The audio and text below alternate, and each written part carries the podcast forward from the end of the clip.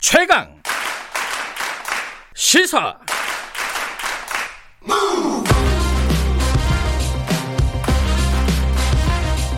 지금 여러분께서는 김경래 기자의 최강 시사를 듣고 계십니다. 네, 부동산 문제. 뭐 자고 일어나면 뭐 서울 아파트가 몇 주째 상승하고 있다. 뭐 전세값도 몇십 주째 뭐 상승하고 있다. 맨날 나오는 뉴스잖아요. 이 뉴스가 이제 그만 돼야지 뭔가 진정된다는 느낌이 들 텐데 지금 계속 나오고 있습니다. 그래서 어제 이제 국민의힘 윤희숙 의원과 좀 부동산 정책과 나눠 얘기를 나눠봤는데 앞으로도 계속 전문가들 얘기를 저희들이 좀 들어보도록 하겠습니다. 오늘은 어, 부동산에 관해서 굉장히 어, 강력한 목소리를 내고 계신 분입니다. 경실련 김원동 부동산 주거개혁운동본부장님 나와 계십니다. 안녕하세요. 예, 안녕하십니까.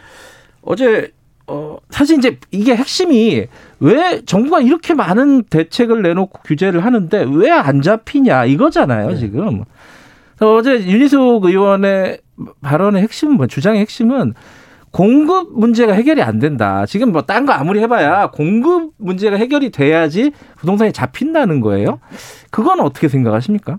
그거 맞습니다. 맞아요, 기본적으로는. 맞는데, 네. 맞는데 틀립니다. 아, 그건 또 무슨 말이에요? 어, 공급은 두 가지가 있는데 네. 새로 짓는 것도 공급이지만 네. 기존에 한 900만 우리나라엔 집이 2,200만 개가 있는데 네. 집을 가진 사람이 1,300이고 네. 가진 사람이 더 가지고 있는 게 900만 채입니다. 음흠. 사재기 한 물량이 900만 개가 있는데 네. 이 900만 개의 물량이 시장에 나와야 되는데 네. 그게 공급인데 그러니까 이새 차만 공급이 아니라 음. 중고 주택이 예. 계속 거래가 돼야 되는데 예. 중고 주택 거래가 지금 원활하지 않기 때문에 아. 그래서 공급 두 축이 있는데 예. 한 축이 완전히 무너진 상태이기 때문에 예. 어, 공급 시스템의 문제인데 예. 해법을 지금 윤희숙 의원이나 이 조중동이나 이런 언론은 예. 새 아파트가 막 나와야 새로 지어야만 그게 예. 공급이다. 그 차원에서 재개발 재건축 규제 빨리 해제해라, 아니 그 풀어라 이런 얘기잖아요. 그건 결국은 어 재벌과 대기업을 위해서 예. 좀 먹잇감을 줘라. 예. 재개발 재건축을 하면 누가 그 사업을 따냅니까? 조합원들은 전부 재벌이 와서 현대 삼성이 와서 아파트를 지어주길 바라지 않습니까? 네. 그럼 재개발 재건축을 하면 네. 결국은 재벌한테 먹잇감을 좀 만들어 줘라 하는 속뜻이 있는데 그걸 감추고 자꾸 엉뚱한 얘기를 하는 거죠. 근데 지금 그 중고차 말씀하셨잖아요. 예. 그게 이제 지금 이제 집을 여러 채 갖고 있는 사람들 보고 내놔라는 얘기인데 예. 그럴 그러기 위해서 규제를 많이 하는 거잖아요. 예. 세금을 올리고 그죠? 아닙니다. 그러니까 가장 중요한 거는 예. 새 차가 예. 헌차값에 예. 30%에 나올 수 있는 3대 공권력을 가지고 있습니다. 어. 문재인 대통령하고 서울시장은 예. 그 윤희수 의원도 어, 국회의사당에다가 한 2, 3만 채 짓자고 하지 않습니까? 예, 예. 그새 거기 지어지는 새 여의도 국회의사당 터에 지어지는 아파트가 네. 30평짜리가 3억. 예. 건물만 팔면 2억. 예. 이렇게 나오면 그렇게 새 차가 나오면 이 중고차 여의도에 있는 기존 중고주택이 예. 15억인데 그 옆에 3억짜리가 자꾸 새로 나오면 예. 이 중고차 값이 어떻게 되겠습니까? 떨어진다. 당연히 떨어지죠. 아하. 아 근데 중고차가 중고차가 예. 15억인데 예. 새 차가 중고차 값보다 높아야 된다는 생각 가지고 예. 조금 낮은 가격으로 자꾸 나오니까 예. 찔끔 낮은 가격으로. 예. 그러니까 중고차 값이 떨어지질 않고 음. 야 이거 중고차라도 빨리 사지 않으면 예. 안 되겠다.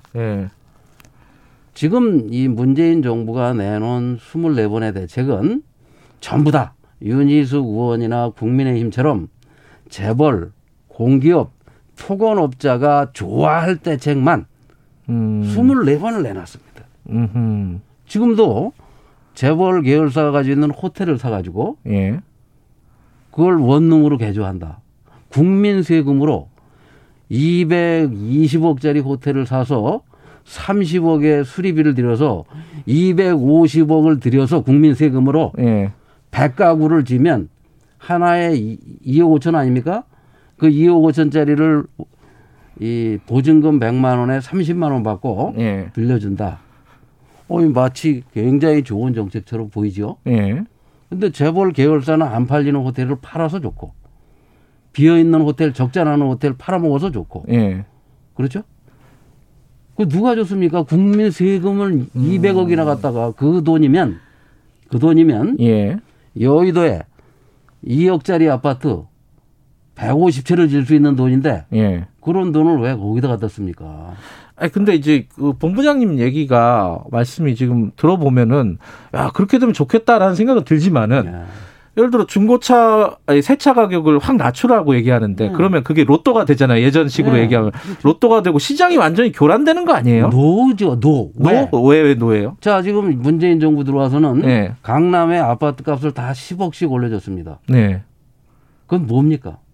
가만히 있는데 네. 이낙연 아파트, 박병석 아파트, 네. 국회의원들이 가진 아파트, 고위 관료가 가진 아파트, 판검사가 가진 아파트, 강남 아파트를 다 10억씩 올려줬어. 네.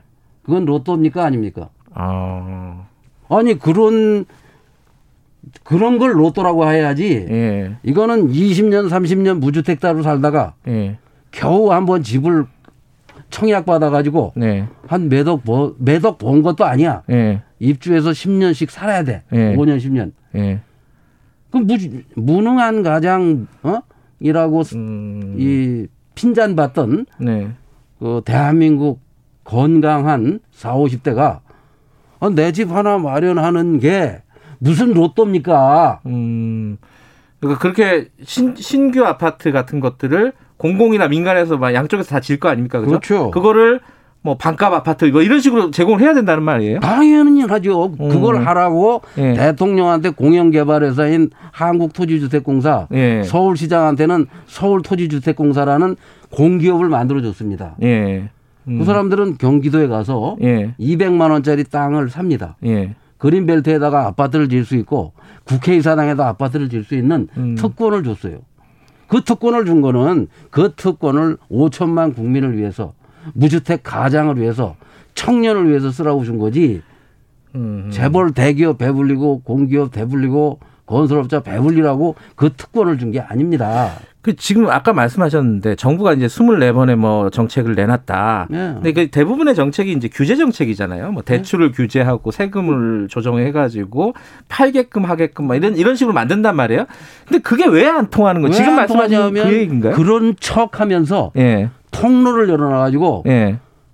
임대 사업자는 예. 세금을 한 푼도 지금 안 냅니다. 음. 종부세를 100채, 200채, 500채 주택을 가진 임대 사업자는 이번 올해도 종부세를 한 푼도 안 냅니다. 내년은 어떻게 되는 거예요? 내년에도 안 냅니다. 어, 그래요? 그 사람들이 오. 집을 양도해 가지고 예. 다른 사람한테 넘어갈 때까지 계속 안 냅니다. 그 다음, 그 사람들한테는 대출을 80%까지 해 줬습니다. 예. 집 하나 살라고 하는 사람은 40%밖에 대출을 안 해주는데 투기꾼한테는 80% 대출을 음. 해줬어요. 이 예. 정부가. 그래가지고 투기꾼이 사재기한 집이 100만 채입니다. 여의도 국회의사당에 2만 채를 진다면 예. 그런 물량에 500배 물량을 지난 3년 동안 사재기를 해서 예. 대출을 80%까지 해줘서 예. 그 사람들은 자기 돈 하나도 없이 월세만 놓고도 이 집을 사서 네. 돈을 벌 수 있게 이 정부가 만들어줬습니다. 예. 근데 그 사람들한테 대출금을 집 두 채, 세 채 가진 사람부터는 대출 안 해줘. 예. 이런 대책이 있습니까? 그러면은 어 지금 구체적으로는 어떤 걸 바꿔야지 그 지금 본부장님 말씀하신 일이 실현이 되는 겁니까? 그 사람들 사람을 바꿔야 돼요. 우선 사람? 7월 1일 날도 제가 와서 예. 김현미 국토부 장관부터 바꿔라. 예.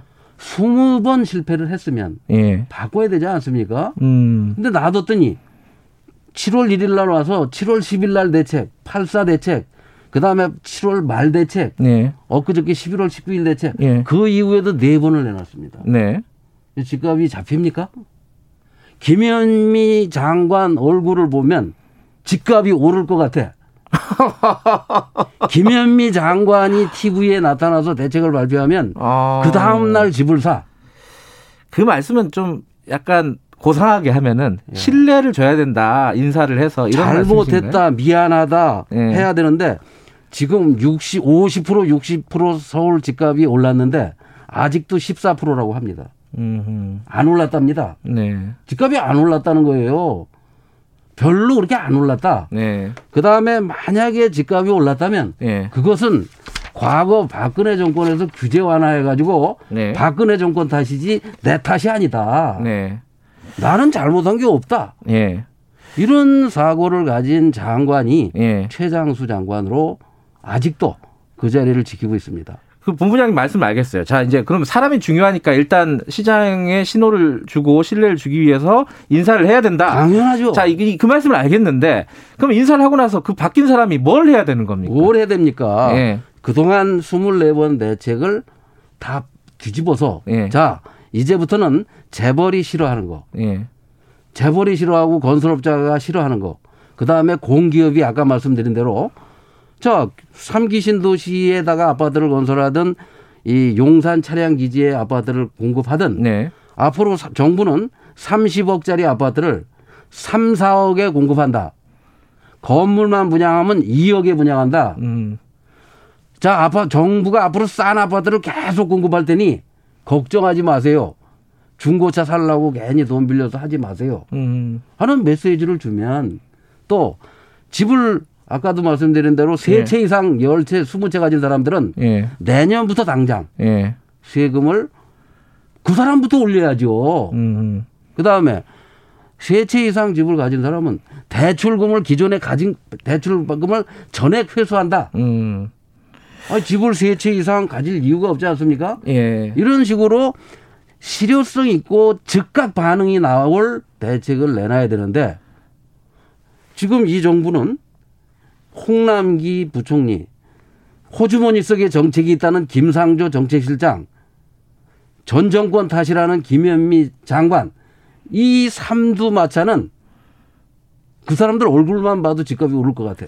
그러니까 프레임을 완전히 바꿔야 된다 이런 말씀이시네요. 부동산에 대해서 지금까지 지금까지도 대통령께서도 거짓말 제기가 된 거 아닙니까? 음. 연초에 집값을 반드시 잡는다. 네. 취임 이전 수준으로 낮추겠다라고 네. 했던 대통령께서 네. 지금 이렇게 계속 뛰고 있으면 최소한 나와서 한마디는 해야 되는 거 아닙니까? 음. 잘못했다. 뭔가 잘못됐다. 미안하다. 서로 사람을 바꿔야죠. 음. 근데 지금 이 정부는 잘못한 게 없는 거야. 알겠습니다. 자, 30초. 이거 현실성 있는 얘기입니까? 이런 거 얘기. 30억짜리를 3억에 공사비도 있고 뭐 여러 가지 비용이 있는데 이게 가능하죠. 왜냐하면 네. 아파트는 건물과 땅으로 구성됩니다. 네. 건축비가 500만 원이니까 20평이면 1억이고 네. 30평이면 1억 5천입니다. 거기에 업체들 이윤을 감안해서 네. 30평을 2억에 팔 수 있습니다. 건물만 어. 팔면. 아, 토지는 말고. 예. 그다음에 땅은 예. 지금 여기도 저 땅이나 이 수도권에 있는 논밭이 200만 원짜리 땅입니다. 음. 200만 원짜리 땅에 500만 원 건물을 지면 알겠습니다. 얼마든지 가능합니다.